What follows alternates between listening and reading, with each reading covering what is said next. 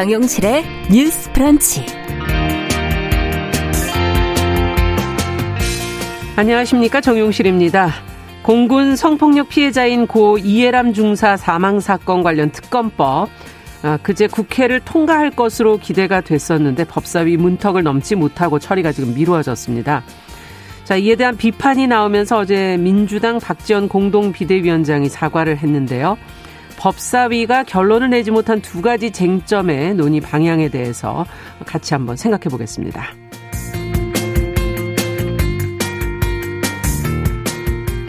네, 코로나19에 감염된 이후 다 나았다고 생각을 했는데 예상 밖의 후유증으로 고생하는 분들이 많으시죠. 후유증 가운데 합병증인지 아닌지 확인을 좀 해봐야 하는 증상들이 있다고 하는데요. 관련해서 알아둘 내용들 저희가 정리해 보겠습니다. 4월 7일 목요일 정용실의 뉴스 브런치 문을 엽니다.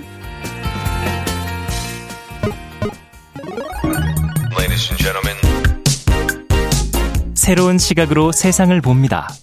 정용실의 뉴스 브런치 뉴스픽. 네, 정용실의 뉴스 브런치 언제나 청취자 여러분들과 함께하고 있습니다. 오늘도 유튜브로 730분이 넘는 분이 들어오셨네요. 미무스와님, 써니스카이님, 소타임님 이렇게 들어오셨고요. 콩으로도 저희가 열고 있습니다. 콩으로도 보이는 라디오, 어, 캠코더 모양을 누르시면은 보이는 라디오 보실 수 있습니다. 자, 뉴스픽으로 시작을 하겠습니다. 화요일, 목요일 이 두 분이 함께 해주고 계시죠? 신보라 국민의힘 전 의원 안녕하십니까? 네, 안녕하세요. 조성실 정치하는 엄마들 전 대표 안녕하십니까? 네, 반갑습니다. 네. 자, 오늘 첫 번째 뉴스는 앞서 말씀드린 국, 어, 저희가 사실 며칠 전에 이, 이걸 좀 내용을 다루려고 했었는데, 어, 코로나 브리핑 때문에 그날 못 다루고 좀 네. 시간 지체해서 다루긴 합니다만, 국회가 처리하기로 지금 합의를 했던 이해람 중사 특검법, 자, 이게 미뤄진 것에 대해서 저희가 지금 좀 얘기를 나눠봐야 될 것 같은데요. 어제 민주당의 박지원 공동 비상대책위원장이 사과를 했고, 어, 박 위원장은 무슨 말을 했는지, 그리고 특검법이 지금 처리가 미루어진 이유는 어디에 있는 것인지, 이제 보도 내용들이 조금씩 더 나오고 있더라고요. 관련 내용 조성실 대표께서 좀 정리를 해 주시겠어요? 네, 많은 국민들께서 알고 계시고 또 우려를 표하셨던 지난해 발생했던 공군 내 성추행 네. 사건과 그 성폭력 피해자 고 이해람 중사 사망 사건 조사 와 관련된 법안이 지금 현재 법사위에 계류 중입니다. 네. 이 법안의 내용은 특검법인데요. 음. 그러니까 여러분들께서 기억하시는 특검법은 좀 우리가 손에 꼽히는 법안이기는 그렇죠. 합니다. 왜냐하면 기존에 있는 법령 체계가 아니라 특별법 특별 검사를 도입해서 그 음. 법, 뭘 이제 관련된 진상 조사를 하고 이것과 관련해서 추가적으로 이제 법적 조치를 할 수 있도록 하는 이례적인 법안이고요. 네. 이제 저희가 원래 방송하기로 했던 화요일에 음. 이제 좀 보도를 드릴 예정이었었는데 내용은 뭐냐면 이 법안이 지금 이해람 중사가 성폭력을 군, 군 부대 내에서 당하고 네. 그리고 내부에서 예를 들면 관련된 상담사라든지 군 법무관이라든지 본인에 음. 대한 뭐 이제 변호를 해줄 수 있는 인력이라든지 위에 보고 체계 모두 다 이제 도움을 요청하고 실질적으로 그랬죠. 가족들까지도 이제 정상적으로 밟을 수 있는 모든 조처를 다 했음에도 불구하고 사실상 여기에 대해서 제대로 된 뭐 진상 규명을 포함해서 오히려 이 사건을 무마하기로 이제 했던 여러 2차 가 가이드 네. 이런 것들에 대한 이제 공분들이 있었거든요. 근데 음. 이것의 근본적인 원인이 어디에 있느냐?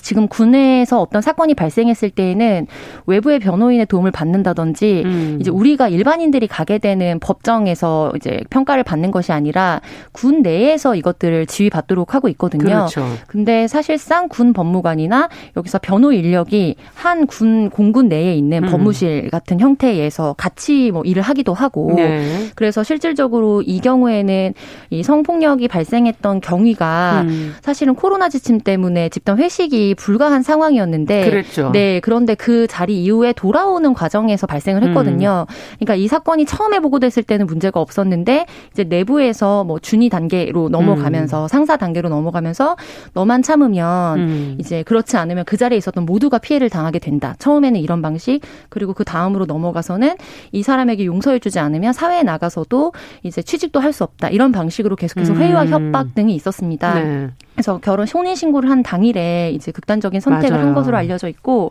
그래서 이 법안을 그러면 취지에는 뭐 어, 우리 대선 당시에도 그렇고 여야가 다 동의를 하고 있거든요. 음. 그래서 법사위에서 통과만 하게 되면 본회의를 거치고 바로 특검을 들어갈 수 있을 것으로 기대를 했었는데 네. 실질적으로 논의 단계에서는 여야를 중심으로 큰 이견이 있었습니다. 어, 여기에 어떤 부분이 이견인 네, 겁니까? 특검을 어떻게 추천하고 이제 최종적으로 선택을 할 것이냐가 가장 큰 관건이었는데요. 예. 지금 국민의힘과 또 국민의당, 정의당 등을 중심으로 했던 여야 여사당의 발의안에서는 음. 이게 대한 변호사 협회에서 추천을 사인을 하게 되면 여야에서 두 명을 선택을 하고 대통령이 최종적으로 임명을 하는 방식으로 하자라는 안이 올라와 있었고요. 예. 반면에 민주당이 조금 더 늦게 발의를 했는데 이 법안 같은 경우에는 여야 한 명씩 각각 추천을 하고 최종적으로 대통령이 임명을 하는 안이 있었어요. 예. 그래서 이제 논의 과정에서 민주당의 입장은 대한 변호사 협회 같은 경우에는 사실상 좀 이익 집단 이익 단체에 가까운데 네, 그 꼭그 단체로 우리가 이것을 좁혀서 음. 법정 이제 명기할 필요가 있느냐라는 것이고 국민의힘에서는 그래도 대표적으로 법정 단체가 있는데 음. 굳이 이것을 정치적 사안으로 가져갈 필요 필요가 없다 이렇게 어, 쟁점을 가지고 가다가 최종 중간에는 그러면은 그 이외에 추천 단위가 가능하냐 이런 논의가 지, 진행이 되는 듯 하더니 결과적으로는 좀 각자의 입장을 고수하면서 좀 부결이 된 아, 상황입니다. 타협이 안 되고. 네. 네. 그리고 이제 두 번째로는 2차 가해라고 우리가 좀 알려져 있는데요. 네. 이 사안이 중간에서 보고 체계의 문제뿐만 아니라 뭐 예를 들면은 이분의 변호인을 맡았던 국내의 변호 인력이 뭐 자신이 속해 있는 법률 관계에 대한 사적인 어떤 그런 SNS 뭐 온라인 예. 상이라든지 이런데 피해자의 신상이나 유가족에 대한 모욕 이런 것들이 공유됐던 일들 아. 뭐 이런 여러 가지 2차 가해들이 있었거든요. 네. 그러면 이 특검의 내역에 그거를 어디까지 이제 포함을 시킬 것인가 음. 이 부분에 있어서 민주당이 국가인권위원회가 추가 조사가 필요하다고 이제 규정을 한 안이 있습니다. 네. 그래서 그 안을 반드시 이 법안에 규명 그러니까 어, 기록을 해서 이것이 진행되도록 해야 된다라는 것과 음. 국민의힘 같은 경우에는 이 부분은 좀 추가적으로 법률적인 검토를 한 이후에 도입이 돼야 한다라는 음. 입장이 좀 팽팽하게 맞서면서 다음 일정에 관련된 네. 내용을 좀 정의하기로 했거든요. 다음 일정은 네. 언제입니까? 그래서 아직은 미정입니다. 근데 좀 우려가 되는 것은 국회에서 어떤 법안들을 이제 합의를 할 때 가장 필요한 거는 관련 상임위나 소위에 있는 인력이 날짜가 맞아서 한 자리 모이는 게 어렵거든요. 근데 6월에 지금 우리 지방선거 앞두고 있기 때문에 아. 그리고 법사위에서 통과를 한다고 하더라도 결과적으로 본회의 일정이 또 있어야 최종적으로 법안이 그렇죠, 통과가, 통과가, 되고요. 되죠. 예. 근데 지방선거 전에 그게 실질적으로 여러 해 잡히기가 어렵고 어려울 것으로 전망이 되고 아. 그래서 유가족과 또 이것을 돕고 있는 여러 분들 같은 경우에는 이것은 사실상 이제 가해자들에게 사건을 무마하거나 뭐 이런 부분들의 시간을 벌어줄 수밖에 없는 예. 상황이기 때문에 굉장히 어, 안타까운, 안타까운 상황이. 지속되고 있습니다. 네. 딴 거보다 지금 또 지방선거까지 있기 때문에 근데 어떻게 보면은 어 이것이야말로 정말 이렇게 팽팽하게 할 일인가 하는 생각이 드는 대목도 있어서 두 분의 말씀을 좀 들어보죠. 일단 어, 이 상황을 보시면서 어떤 생각이 드셨습니까? 우선 국회가 할 일을 미뤘다는 지적은 정말 피할 수 없을 것 같고요. 예. 특검 추천 방식 그리고 그 부분에 대한 의견이 갈려서 법사위 처리가 미뤄졌다는 것인데요. 네. 가장 핵심은 어, 이 예, 이해람 중사 사건이 발생하고 나서 음. 군사법원에서 어, 1심 판결이 지난해 12월에 있었습니다. 그렇죠. 근데 이제 그 사건이 발생한 직후부터 실은 예. 이건 국방부가 어, 자체 진상규명을 하겠다. 네. 국방부의 조사를 믿어달라라고 했지만, 음.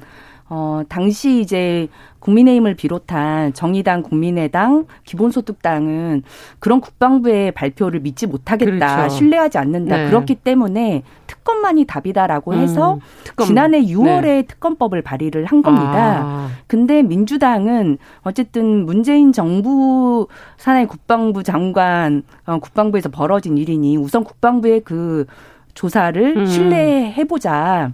기다려보자. 음. 아, 라고 했던 거고 그래서 그런 특검법 발의나 이런 것들을 안 하고 있었던 거죠. 아, 발의가 늦어졌던 거군요. 그래, 그런데 지난해 12월에 그 1심 판결이 나왔는데 그 1심 판결에 사실상 가해자 외에는 예. 거의 처분을 받지를 않았어요. 그러니 아. 국민적 공분이 더, 더 커졌던 거고 네. 그 어, 군사법원의 발표의 배경 안에 음. 국방부의 어떤 카르텔 그리고 수사 지휘에 관한 정말 큰 문제가 있는 것 아니야 본질적인 문제 예. 그런 문제를 파헤치기 위해서라도 특검을 해야 된다라고 하는 이제 그런 여론이 있었죠. 여론이 커지다 네. 보니까 그제서야 지난해 아 올해 3월에 음. 민주당이 발의를 한 거거든요. 예. 그렇기 때문에 이미 민주당이 늑장 대응을 하고 있다라고 하는 지적을 피할 수도 음. 없는데 특검법 발의에 있어서 지금 이견이 존재하는 그 추천 방식이 예, 예.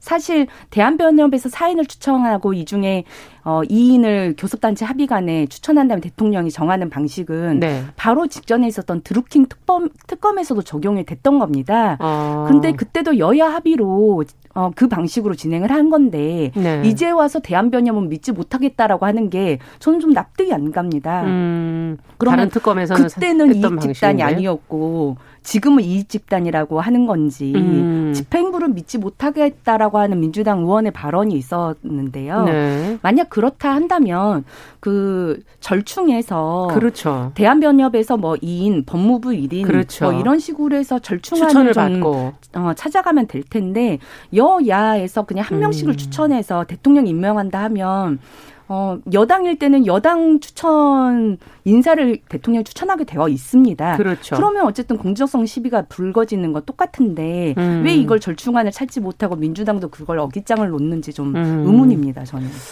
자, 어떻게 보십니까, 조 대표님께서. 이게 네. 참 쉬, 쉬울 수 있는 문제가 이렇게 어렵게 꼬인다는 느낌이 좀 드는데요. 저는 앞서 신보라원님 말씀해 주신 것처럼 이 법안이 현재 어, 민주당이 좀 뒤늦게 발의를 하게 된 거는 굉장히 네. 문제가 있다고 생각하고요. 그런데 그렇죠. 다만 이제 뭐 여당의 입장에서는 지금 더 공분이 끌어오르고 이거는 특검까지도 필요하다라고 음. 사실은 도입을 하게 된 거는 12월에 나오게 된 법정이 뭐 군 법원의 결과라든지 네 그리고 네. 이제 중간에 2차 가해자로 지목되었던 뭐, 뭐 노무 주인이라든지 그렇죠. 이런 분들이 보석으로 뭐 석방이 된다든지 이런 과정에서 이 정도 수준으로는 정말 특검이 되죠. 필요하다라는 네. 도입 필요성이 더 대두가 된 것도 있거든요. 음. 근데 좀 중요하게 보는 거는 이게 이 사안 같은 경우에 이제 특정 시사 프로그램이나 이런 거를 중심으로 해서 깊이 있게 보도가 되고 음. 그리고 실질적으로 중간에 차량에서 내부 블랙박스가 이제 그게 체증이 됐어요. 나갔었죠. 네네. 그런데 이 그럴 때에만 이 사안이 폭로가 되고 정치권에서도 관심을 갖게 된다는 게 가장 큰 문제라는 생각이 듭니다. 네. 그러니까 여기 같은 경우에는 지금 이해람 중사는 이제 중사의 직위를 가지고 있잖아요. 그러니까 예. 군이 굉장히 위계적인 사회이기 때문에 그러면 이제 여성이고 어떻게 보면 중사이기 때문에 더큰 음. 피해를 당했다고 볼 수도 있겠지만 우리가 더 기억을 더듬어 보면 약 8년 전 정도였던 것 같은데요. 간부급의 여자 간부분이 자기보다 네. 직급이 낮은 분으로부터 성폭력을 다 성추행을 당하고 네. 네, 군내에서 제대로 이 진상조사나 좀 추가 조치가 이루어지지 않고 오히려 조직 내에서 2차 피해를 당하게 되면서 또 스스로 생을 마감했던 사건이 음. 있습니다. 근데 네. 그게 뭐 10여 년 전의 일인데 아직까지도 계속 지속되고 있다는 것 것은 사실은 우리가 어, 군 조직에서 또 정치권에 입문하신 분들도 굉장히 많이 계시고 음. 또 실질적으로 여성 문제나 이런 데 계속해서 관심을 가지고 성폭력 문제나 이런 데 이게 화두로서 정치적 음. 사안이 되잖아요. 네. 그런데 이렇게 유가족이 정말 자신의 모든 것을 다 걸고 유가족이 마지막에 이제 이해람 중사가 생을 마감하면서 남긴 영상까지도 공개를 할 의지가 있다라고까지 음. 발표를 하셨었거든요. 그렇죠. 그러니까 이렇게 모든 가족이 남은 생을 정말 살아있지 않은 삶으로 생각하면서 투쟁을 해야 정치의 화두가 될 듯 말 듯한 현재 상황이 굉장히 씁쓸하네요. 네, 유감스럽게 생각이 들어요. 음. 그래서 이 사안 같은 경우에는 좀 어, 시급하게 좀 여야 간에 어, 합의를 봐야 되는 사안이라고 생각을 하는데 앞서 언급하셔 주, 언급해 주셨던 것처럼 좀 단체를 여러 군데로 확보를 하는 거는 저는 좀 이 사안 같은 경우에 필요성이 좀 더 있다고는 봅니다. 왜냐하면 네. 드루킹 사건하고는 다르게 음. 이게 국선 변호사를 중심으로 해서 군 법무 체계 군 내에 있는 이제 법무실 체계와 조직적으로 이게 어떻게 음. 어 공정하게 혹은 온당하게 받아야 되는 법률적 지원을 받지 못했는가, 예. 카르텔적으로 이루어지고 있는가 이 문제가 그 또 핵심적인 사안이거든요. 네네. 예. 그래서 그러면은 여기에서 특검의 추천의 대상에 조건 중에 군 법무관 경력이 15년 이상인 사람을 오히려 군 내부의 조직적인 음. 카르텔을 잘 알 수 있기 때문에 추천을 해야 된다라는 입장과 그렇지 않고 이게 굉장히 조직적으로 연결돼 있는 만큼 군 경험이 있는 사람을 배제시켜야 된다라는 것도 사실은 쟁점으로 부딪히고 있어요. 네, 예. 네, 그래서 그런 그런 부분에 있어서 좀 추천 기간을 다양화할 필요가 있다라는 거는 저는 명분은 있다고 생각을 하지만 네. 다만 시점적으로 민주당이 좀 늦게 이 사안을 좀 발의를 한 만큼 조금 서둘러서 네, 어떻게 해서든지 네, 네, 6월 전에 네. 반드시 일정을 잡고 좀 음. 처리를 해야 될 필요가 있다고 보입니다. 다음 일정도 네. 아직 나와 있지 않은 상태이기 때문에 상당히 답답하다는 생각이 네. 들기도 하고요. 예, 신보라 의원께서. 네. 근데 우선 지금 정기 특위와 관련해서 공직선거법 여러 개정안들이 예. 있기 때문에 실은 음. 4월 중에 음. 본회의를 열 수밖에 없는 상황입니다. 아, 네. 그래서 그 안에 그 법사위에서 네. 빨리 결론을 내어준다면 일정상. 4월 임시회 때도 음. 처리될 수 있을 것으로 보이고요. 네. 어, 2차 가해 범위에 대해서는 쟁점을 정점이 완전히 맞선다기보다는 그러니까요. 우선 용어에 대한 정비 문제와 예. 그다음에 아까 인권위에서 나온 조사 범위 확대 문제 두 가지가 네. 있습니다. 왜냐하면 2차 가해라는 표현은 법률적으로 공식 용어는 아닌데 그렇죠. 민주당 법안에는 뭐 회유 협박 뭐 무마, 네. 뭐 그다음에 비밀 누설 이런 것들을 음. 그냥 2차 가해라는 용어로 그냥 집어 넣었고 음. 그다음에 사당 법안은 음. 그걸 명확히 어 어, 은폐, 무마, 회유, 협박 등에 관련된 불법 행위 이런 음, 표현이 있기 때문에 네. 그 용어를 어떤 걸 선택할 것이냐라고 네. 하는 용어 정비의 문제. 그 다음에 쉬운 문제일 어, 수도 있는 네, 건데요. 그 인권에서 네. 이제 제기한 바까지를 포함시킬 거냐의 문제이기 때문에 이건 쟁점의 사안은 아니다라고 그러네요. 보여집니다. 네. 특히 군대 내 성폭력 문제가 그 당시 이람 중사 사망 무렵에도 또 막 계속 네, 발생하고 그랬던 여러 건이 지금 있어 있기 네. 때문에 이 문제는 좀 근본적으로 좀 처리가 필요한 게 아닌가 하는 그런 생각이 들고요. 네. 2차 가해에 관련된 논의는 어 지금 어 신보라 의원께서 얘기해 주시면 조 대표님께서는 혹시 또 다른 의견이 더 있으신지? 네, 법률적으로 음. 명기가 되어 있는 용어 같은 경우에는 여성폭력 방지 기본법에 네. 2차 피해라는 용어로 되어 있고요. 2차 피해. 네, 여성폭력 피해자가 예를 들면 수사, 재판, 보호, 진료, 언론 보도 등 네. 여성폭력 사건 처리 및 회복의 전 과정에서 있는 정신적, 신체적, 경제적 피해라고 되어 있습니다. 근데 이제 이 법안에 다 담지 못하는 어떤 추가적인 부분들이 좀 있고 음. 그러니까 법률이라는 게 특별히 어, 어떻게 보면은 어떤 사안이 발생하고 문제가 발생했을 때 사후적으로 이걸 어떻게 우리가 해결할 것인가로 그렇죠. 가는 경우가 굉장히 많잖아요. 네. 이제 그러다 보니까 이번 기회를 통해서 우리가 통상적으로 사용하고 있는 이 법안을 그런 법률적으로 어떻게 더 명확하게 규명할 그렇죠. 것인지에 대해서 선례가 좀 남을 수 있고 그런 부분에 있어서는 좀 짚고 넘어갈 필요는 있다고 보고요. 근데 저는 다만 앞서 말씀해 주신 부분에 있어서 좀 되게 어 법안이 처리될 때마다 좀 안타깝게 생각하는 게 음. 국회의원들이 해야 될 일이 굉장히 많긴 합니다. 그러니까 예를 들면 지역구 관리도 해야 되고 언론에 나가기도 네. 하고 근데 입법 사안이 굉장히 중요한 사안이잖아요. 그게 본 네, 업무죠. 맞습니다. 근데 이제 입법을 하러 들어갈 때 앞서 말씀드린 어, 언급 드린 것처럼 여러 의원이 한 자리에 모이는 게 어렵고 다음 음. 일정 때문에 한 시간 내에 끝냅시다. 뭐 두 시간 내에 끝냅시다. 근데 네. 법안은 사실 계류된 법안이 굉장히 많거든요. 예, 이건 어떻게 할 네. 것인지. 그러니까 사실은 그 전에 법률을 어느 정도 다 훑고 들어오고 예를 들면 그렇죠. 이 사안 같은 경우에도 인권이나 이런 부분에 있어서 이 법률 2차 가해라는 용어를 이제 넣어야 된다라는 안이 있었으면 이미 교섭단체 간에 그 부분을 조율을 하고 맞습니다. 사전에 자료가 필요하면 인권위에 미리 요청을 해서 맞습니다. 그 정리된 자료를 가지고 들어와서 그러면 어떻게 법안을 통과시킬지 빠르게 처리를 했어야 되는데 네. 이번에 모여서 아 그 부분은 다시 확인이 필요할 것 같은데요. 인권위 다음 회의까지 자료를 준비해 주세요라고 하는 태도 자체가 저는 문제라고 보고요. 큰일이네요. 네, 네, 그리고 이제 이 사안에서 어, 지금 회의록이 보통은 속기가 많이 밀려 있기 때문에 좀 며칠 뒤에 나오거나 빨라도 음. 아직은 올라오지 않았거든요. 그러니까 언론 보도는 사실은 내부에 들어갔던 사람들의 증언이나 기자분들이 이제 탈핑하신 걸 통해서 거죠. 나온 건데 네. 이제 중간에 조율을 하는 것처럼 보였다가 국민의힘 같은 경우에도 변협 사인으로 음. 그안 아니면 받을 수 없다라고 조금 의견이 부딪혔던 걸로 보도가 되고는 있어요. 네. 그래서 이 부분에 있어서는 양당이 좀 대승적 결단을 내려야 되는 부분이라고 맞습니다. 봅니다. 그리고 본인의 업무가 가장, 가장 중요한 업무가 무엇인지에 대해서도 한 번 더 정말 고민이 필요한 것 같고요. 자, 저희가 또 두 번째 아이템을 간략하게라도 좀 다루고 넘어가 보도록 하죠. 오늘 오전에 지금 보도가 나온 내용인데 국민의힘의 지금 경기도지사 출마 선언을 한이 강용석 변호사가 복당 신청을 했었는데 이것을 지금 불허한다라는 게 지금 오늘 오전 보도가 나온 내용이거든요.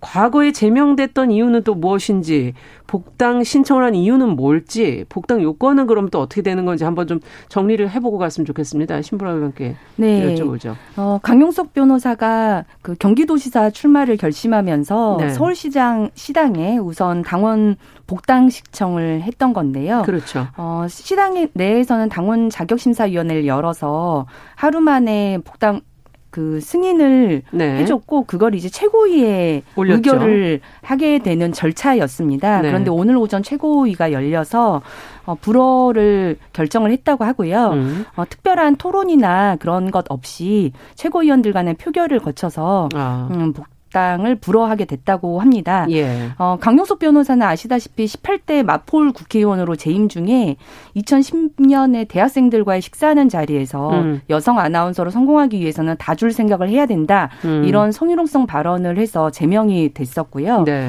지금은 뭐 유튜브 가로세로 연구소 운영자로 대중에겐 더잘 그렇죠. 알려진 인물입니다.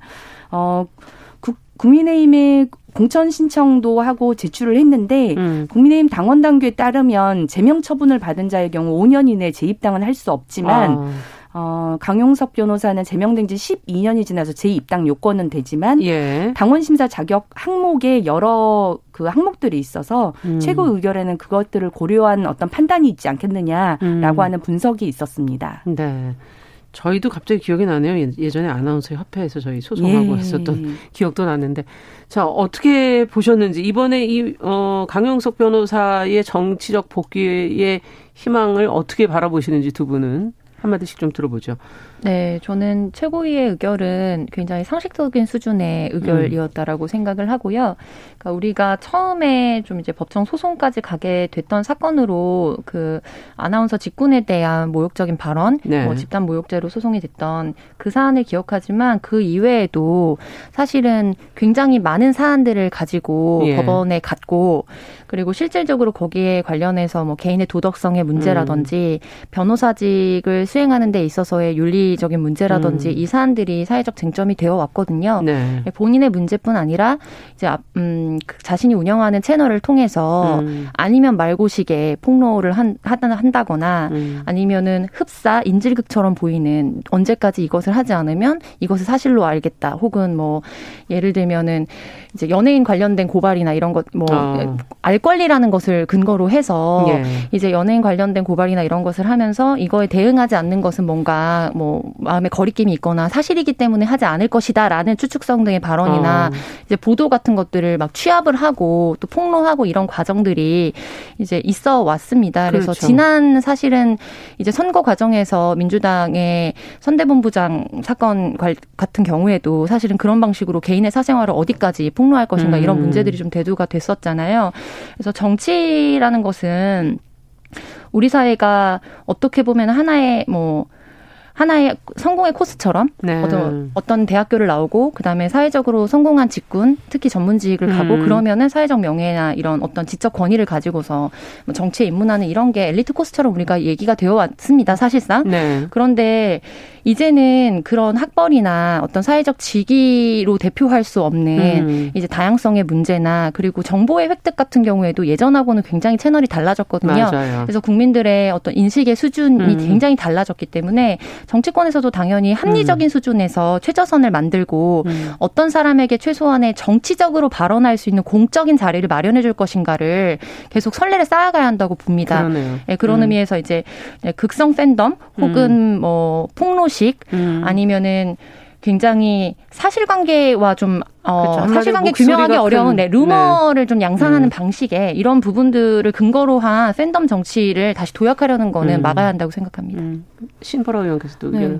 일반적인 복당 신청 같은 경우 실은 당협위원장 제가만 있어도 되는데 음. 제명 등으로 인한 복당은 정무적 정치적 판단이 아, 그렇죠. 당연히 고려되고요. 음. 그래서 복당이 승인되기도 하고 보류되기도 하고 음. 불허되기도 합니다.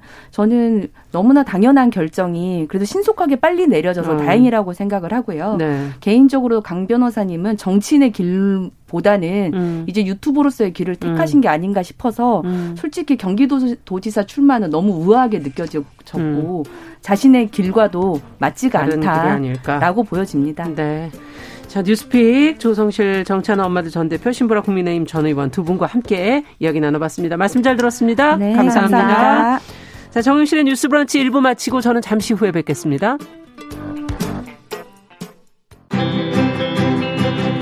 누군가는 아깝다고 생각할 우리 사회의 다양한 비용들과 푼돈들, 음. 삶의 전선에서 음. 최선을 다하고 살아가는 우리의 모습도 제 몫에 맞는 평가와 그에 합당한 시선이 좀 필요한 시점이 아닌가 하는 생각을 해충이다, 익충이다. 이거는 네. 순전히 사람의 아. 그 잣대로 이야기를 하는 거예요. 음. 곤충이 우리 사람보다 몇 억 년 먼저 지구에 나왔거든요. 호모 사피엔스의 선배다 이렇게 얘기를 해요.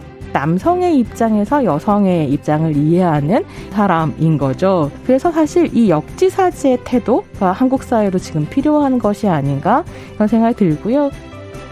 세상을 보는 따뜻한 시선. 정용실의 뉴스 브런치.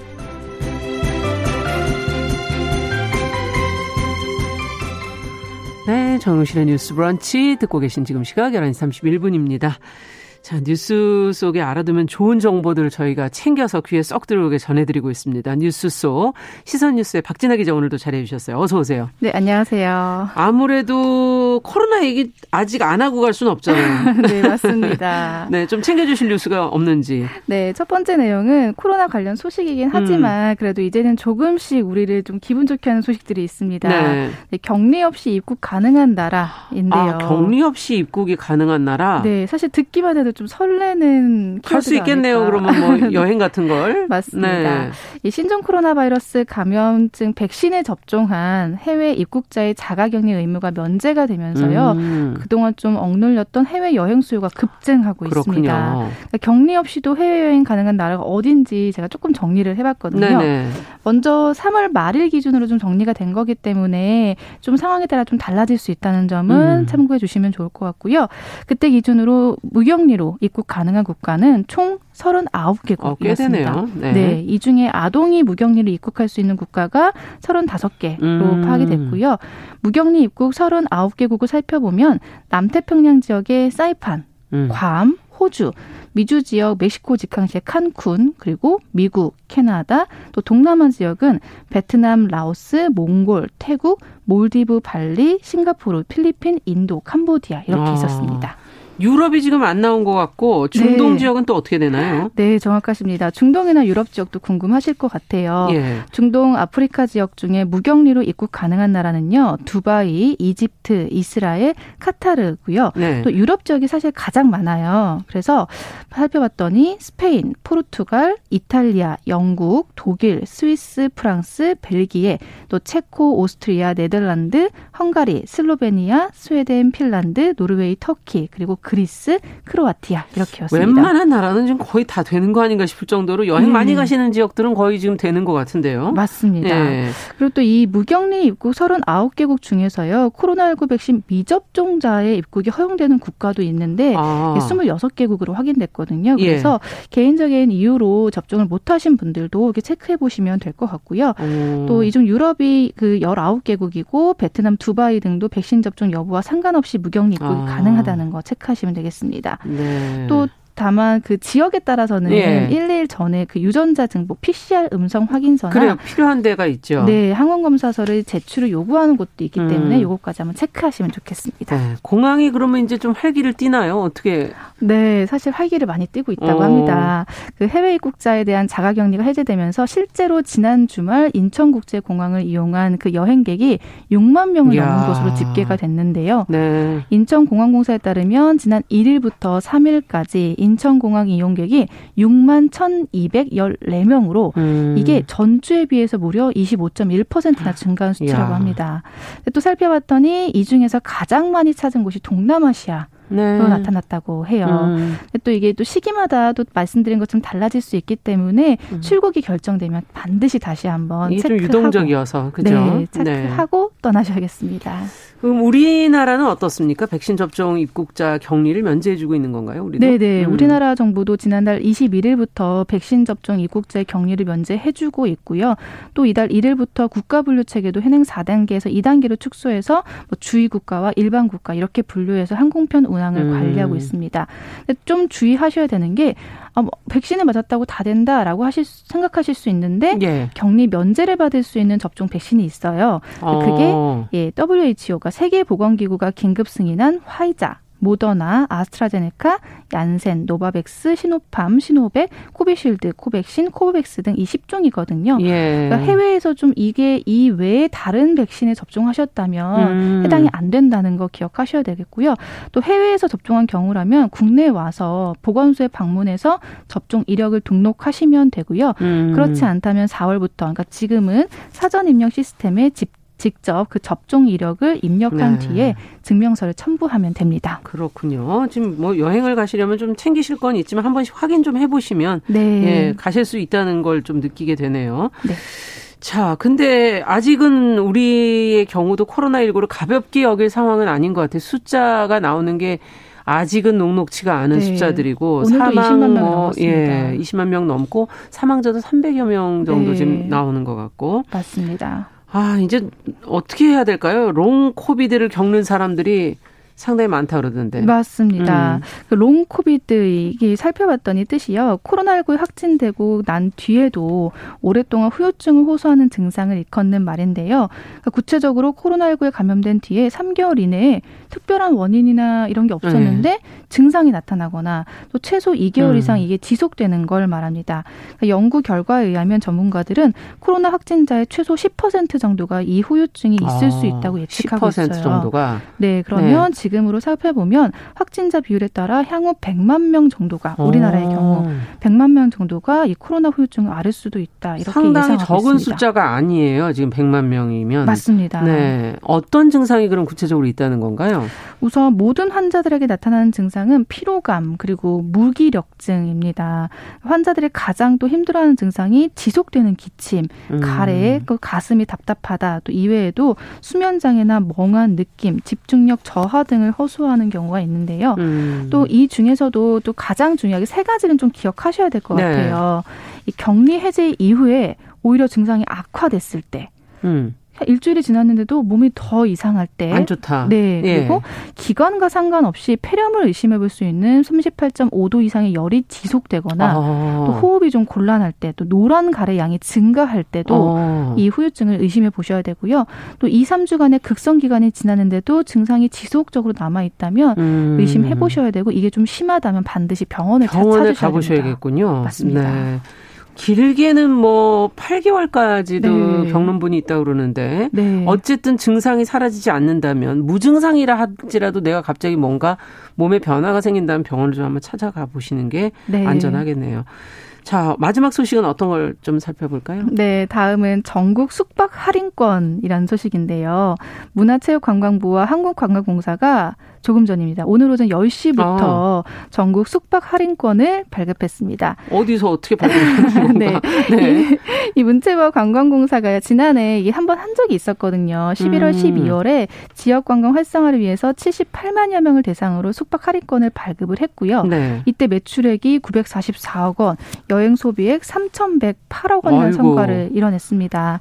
그래서 이제 올해도 온라인 여행사 총 49곳을 통해서요. 국내 숙박시설을 예약할 때 2, 3만 원을 음. 할인받을 수 있는 숙박 할인권을 제공하는 건데 네. 이 할인권이 오는 5월 8일까지 1인당 1회 선착순으로 발급을 하는 겁니다. 음. 근데 발급을 받았다고 계속 쓸 수 있는 게 아니고 유효 기간이 있어요. 네. 매일 오전 10시부터 다음 날 7시까지 이걸 사용해야 되는 건데 이 사용이라는 개념이 숙박을 하고 와야 된다는 개념은 아니고 예약을 그러니까 이 아, 안에 예약을 해야 된다. 네, 바로 예. 해야 되네요. 그러면 거의 네, 맞습니다. 발급받고 예약을. 예약을. 해야 되고 하지 않으면 자동 소멸이 되고요. 아하. 또 자동 소멸됐다고 이용 못 하는 거야라고 할 수 있는데 그런 건 아닌 게 이 미사용자의 경우는 다음 날 오전 10시부터 남은 숙박 할인권을 또 재발급 받을 수 있습니다. 아. 이 예약할 수 있는 숙박 기간이 6월 6일까지이기 때문에 한번 참고하시면 되겠습니다. 네, 두 달 정도 남았으니까요. 네. 예, 여유는 좀 있는 거고. 네. 얼마나 할인이 된다고요? 좀 구체적으로 얘기를 해주세요. 네,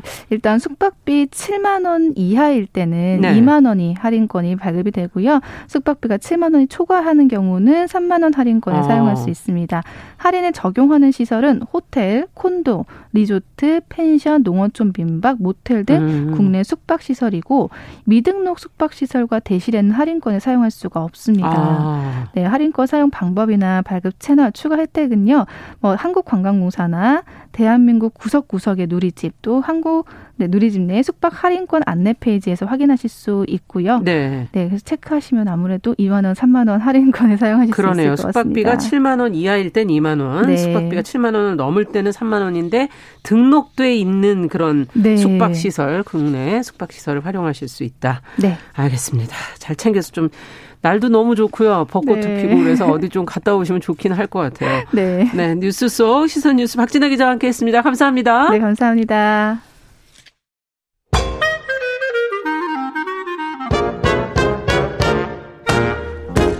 모두가 행복한 미래. 정용실의 뉴스 브런치.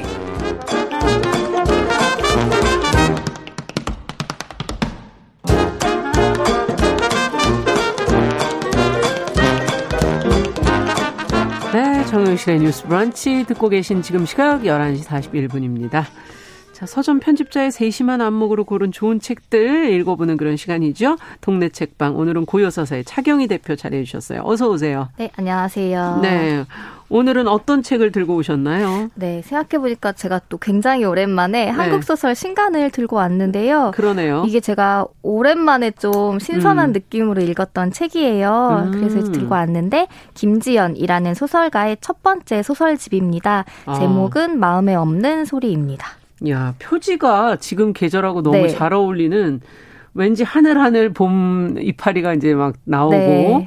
멀리 꽃도 좀 보이고 산뜻한 느낌이죠. 예. 네, 소설은 읽으면 당연히 막 산뜻하지만은 않은데 그래도 야. 어떤 작가의 첫 번째 책이라는 이미지랑 좀 잘 어울리는 표지, 그 네. 소설들 분위기하고도 좀 잘 어울리는 것 같더라고요. 그렇군요. 무슨 상을 네. 받은 작가인가 봐요? 아, 예. 이 예. 작가가 음. 등단을 음. 2018년도쯤에 했는데 이제 등단작이 화제가 되기는 했지만 아. 조금 조용한 시기를 보내다가 이제 작년 올해 이렇게 해서 좀 굉장히 주목을 받고 있고 젊은 예. 작가상을 수상을 받았던. 또 연달아 하기도 아, 했어요. 그렇군요. 그래서 그런 작가의 첫 번째 책이라서 음. 주목하는 음. 부분도 있었고 음. 이제 저도 등단작을 주변에서 좋다고 추천을 해줘서 알게 된 작가였는데 네. 그래서 이제 문예지나 소설 선집 등에서 이제 이름이 보이면은 찾아서 읽었거든요. 맞아요. 그런데 이 책에 실린 소설 아홉 편 중에 그렇게 해서 제가 다섯 편 정도는 미리 읽었더라고요. 음. 근데 보통 이런 경우에는 제가 책이 나오면 안 읽었던 작품 먼저 찾아 읽게 되거든요. 그렇죠, 그렇죠. 근데 왠지 작가의 첫 책이라고 하니까 어떻게 어떤 순서로 묶였는지도 중요하고 하고 해서 처음부터 음. 읽게 됐어요. 그런데 이 문예지에서 읽었을 때보다 이 작가의 목소리가 조금 더 좀 뚜렷하게 느껴지는 음. 그런 경험을 했습니다. 그 앞에 목차 보시면은 좀 제목들이 약간 특이한 네. 느낌을 줘요. 뭐 몇 개 읽어드리자면은 뭐 우리가 해변에서 주운 쓸모없는 것들 음. 아니 면 굴 드라이브 뭐 결로, 작정기, 그런 나약한 말들, 뭐 사랑하는 일, 이게 약간 왠지 제목만 읽으면 뭔지를 모르겠어요. 그렇죠. 뭐 한국 소설 제목들이 그런 경우들이 종종 있기는 하지만 뭐 특히나 뭐한 개도 모르겠는데 이어지는 느낌이 왠지 네. 그렇다고 어려운 말들은 아니잖아요. 아니에요. 네. 네. 근데 알 듯 모를 듯한 느낌의 제목들이 좀 많아요. 어. 그게 바로 좀 김지원 작가가 갖는 특유의 이미지라고 저는 좀 아. 생각을 하는데 익숙한 단어도 뭔가 이렇게 조합을 해놓으니까 좀 낯설고 새롭게 느껴지는 그러네요. 네, 그런 게 좀 제목에서도 드러나더라고요. 굴 드라이브가 제일 모르겠어요, 뭔지. 그쵸. 뭐 약간 노래 제목 같기도 하고 이 굴이 들어가는 굴인지 먹는 굴인지, 굴인지. 저는 그 생각하고 있었거든요. 그쵸. 뭐굴 속으로 들어가는 드라이브인지. 근데 저도 이 작품은 네. 기존에 안 읽었어가지고 음. 되게 흥미롭게 읽었는데 사실 한 편 한 편이 굉장히 좀 다양한 느낌으로 음. 실려 있어요. 그래서 어떤 소설부터 소개를 해드려야 하나 좀 고민을 했는데 네. 그 말이 나온 굴 드라이브가 마침 또 평론가들이 그 유명한 작품이죠. 김승옥의 무진기행을 변주한 것이다라고 이제 비평을 했더라고요. 근데 이 제목도 독특하고 근데 사실 내용은 제목 그대로 어떤 갑작스러운 상황에서 음. 이 먹는 굴을 배달하기 위해 운전을 하게 되는 완전 한, 상상과 다른 건데 네, 한 여성의 이야기예요. 예. 물론 굴 배송하는 이야기만 이렇게 단순하게 아니, 있는 건 아닌데 굴 배송 이렇게 하면 되는데 딱 그렇게 추격되는 건 아니고 이 예. 소설에는 이제 드라이브 관련 장면이 두 번 정도 다른 에피소드로 나오는데 음. 그거를 좀 압축해서 보여주는 제목 같아요. 음. 내용을 살짝 소개해드리자면 이 조선소가 있는 지역의 소도시가 배경인데 여기가 고향인 한 여성이 있고 음. 아마도 이제 30대 그리고 비정규직으로 이제 서울에서 일하다가 얼마 전 계약이 종료된 상황의 음. 여성이 나와요. 이제 그런 그에게 삼촌이 어느 날 전화를 걸어서 여기 고향에 월 300짜리 일자리가 있다. 월 300짜리 어, 그러니까 괜찮은데 내려와라 네. 하는 거죠. 하지만 사실 이 여성은 이 고향이 이미 저, 조선소가 경기가 나빠졌기 때문에 그런 일자리가 있을 리가 없다라고 생각을 음. 하면서도 오랜만에 바람이나 쓸겸 하면서 고향으로 내려와요. 역시나 일자리가 아니라 선자리 소개였어요. 있어요. 그러니까 그 월 300짜리라고 어떤 야. 의미가 있는 거죠, 좀 사실. 선자리를 그렇게 또 얘기할 수도 있겠군요. 네. 근데 좀 어. 싱겁게도 막상 내려가니까 당연히 이 여성은 선에 관심이 없을 거고, 음. 근데 가족들도 막 압박하는 게 아니라 그냥 볼 마음에 없으면은 보지 마. 근데 온 김에 일이라 도우라면서 삼촌이 운영하는 굴 양식장으로 또 불려갑니다. 음. 근데 거기에서 이제 결혼해서 한국으로 온 이주 여성들을 만난다거나 옛날 동창들을 만난다거나 하는데 음. 이들과의 만남이 좀 독특한 느낌들을 줘요. 이제 특히 그 이주 여성 미셸과 대화하는 장면이 한국어가 능숙하지 않은 사람이니까 음. 단순한 대화들을 하는데 그게 좀 되게 기묘한 여운을 남기더라고요. 음. 그래서 이 미셸 같은 여성은 이 서울에서 왔다고 하니까 서울살이에 대한 궁금증을 부쩍 그렇죠. 드러내기도 하고 맞아요. 자신도 데려가 달라는 달라. 말을 그렇죠, 불쑥 그렇죠. 하기도 하고 결혼한 싶고. 네, 남편이 있는데 음. 근데 그런 말을 불쑥 말했다가 또 농담이라고 거두고 음. 이런 장면들이 좀 어떤 소 소도시를 배경으로 해서 그런 여성들의 이야기가 좀 기묘한 여운으로 남는 소설입니다. 그렇군요. 근데 이 무진기행이라는 네. 소설 자체가 워낙 섬세한 네, 그 묘사 같은 것이 탁월한 그런 네. 작품이어서 네. 그러면 이 소설도 마찬가지인가? 그 굴양식장이라는 네. 그 공간도 좀 사실은 흔히 가서 보게 그쵸. 되는 공간은 아니어서. 네, 네. 그 아마 비교, 아니, 약간 그 작품과 함께 언급이 됐던 음. 상황들은 이 미셸과의 대화에서 뭐 나도 데려가 달라라는 음. 장면이라던가 서울에 있던 사람이 아, 갑자기 이제 어떤 일을 내려왔다가 하루쯤 머물고 돌아가는 음. 상황이라던가. 근데 분위기는 달라요. 음. 훨씬 더 좀 위트 있고 가볍지만 아. 그 안에 때문에 이제 따지고 보면은 뭐 서울에서 비정규직으로 사는 30대 싱글 여성 음. 그리고 뭐 결혼을 권하는 가족 그리고 사실은 꿈을 펼치고 싶지만 상황 때문에 지역의 소도시에 살아야 하는 이주 여성이라던가 지금 한국 사회의 단면들이 아, 좀 드러나는 거죠. 시대마다 세대마다 네. 사람마다 다 다른 이 욕망들이 그쵸. 저희는 어, 서로 부딪히고 있는 그러나 네. 서로 합쳐지지 않는 그렇죠. 네. 지역에서 우연히 만났다가 음. 헤어지는 이야기여도 지금 시대에는 그 그러네요. 그 상황을 다르게 변주할 수 있는 그리고 제가 이제 앞서 좀 싱겁다라는 말을 했는데 예. 제가 왜 김재원 작가 소설이 왜 좋을까라는 생각을 해봤 봤을 때 이 싱거운 상황들이 좀 좋은 것 같더라고요. 이 상황 싱겁다는 게 뭡니까? 음식으로는 알겠는데. 그러니까 왜 요즘 네. 매운맛이 워낙에 인기잖아요. 네, 뭐 작품들, 그쵸. 영상 콘텐츠에도 그렇고 매운맛이죠, 정말. 소설도 그렇고 네. 뭔가 뚜렷해야 되잖아요. 음. 그런데 사실 김지원 작가의 소설은 이런 상황들이 좀 다 단순하고 음. 뭐야 이게 뭐 왜 갑자기 굴 양식장으로 가 음. 이런 식으로 전개가 되고 인물들 역시 속내를 잘 드러내지 않고 음. 개성이 강하다거나 그냥 어디에나 흔히 있을 것 같은 좀 음. 다소 밋밋한 인물들을 이제 드러내요. 그게 근데 우리 삶의 모습이긴 하네요. 그렇죠. 거기다가 네. 또 싱거운 농담까지 이제 섞어가면서 음. 전개가 되는데 이 한국 소설에도 매운맛을 기대하는 분위기가 없지 않아 있는데 아. 김지연 작가는 그 가운데 뭔가 싱거운 듯 보이지만 그 음. 그 아래에서 한, 할 말은 좀 똑똑하게 분명하게 하고 있다라는 느낌이 들더라고요. 그러네요. 이 굴드라이브 어. 얘기를 조금 더 하자면은 이 양식장에서 옛날 이제 자기 반의 반장이었던 친구 친구를 만나요. 음. 그래서 서로 오해가 있고 좀 안 좋은 과거가 있는데 회포를 푸는 듯 하다가도 그냥 서로 사과를 받아주지 않으려고 하는 이상한 엉뚱한 상황 나오면서 이때 친구가 대리기사를 같이 기다리다가 가짜 운전을 하는 장면이 나오거든요. 그러니까 음. 앉아서 그냥 운전대만 아. 잡고 하는 행위인데 이 두 번의 드라이브를 겪고 서울로 돌아오는 인물은 내려가기 전과는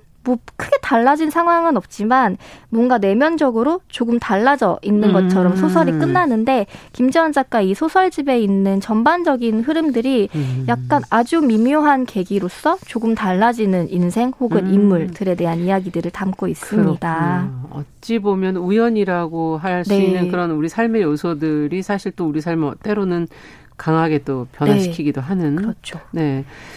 과연 매운맛만이 좋은 것이냐 뭐 이런 생각도 한번 해보게 되기도 하고 네. 맞습니다. 네. 또 어떤 얘기들이 있습니까? 이 책 제목이기도 하고 표제적인 마음에 없는 소리 그리고 뭐 그런 나약한 말들이라는 이제 소설 역시 지방 소도시에서 살아가는 여성들의 이야기예요. 아. 그리고 개인적으로는 좀 공감이 많이 됐던 소설이 마음에 없는 소리 같은 경우에는 표제적인 거잖아요. 네, 네, 예. 네. 왜 공감이 됐냐면은 이 창업하는 30대 여성의 이야기가 나오거든요. 아. 그래서 제 이제 옛날 생각도 나기도 하고 서점 처음 하셨을 때. 네, 맞습니다.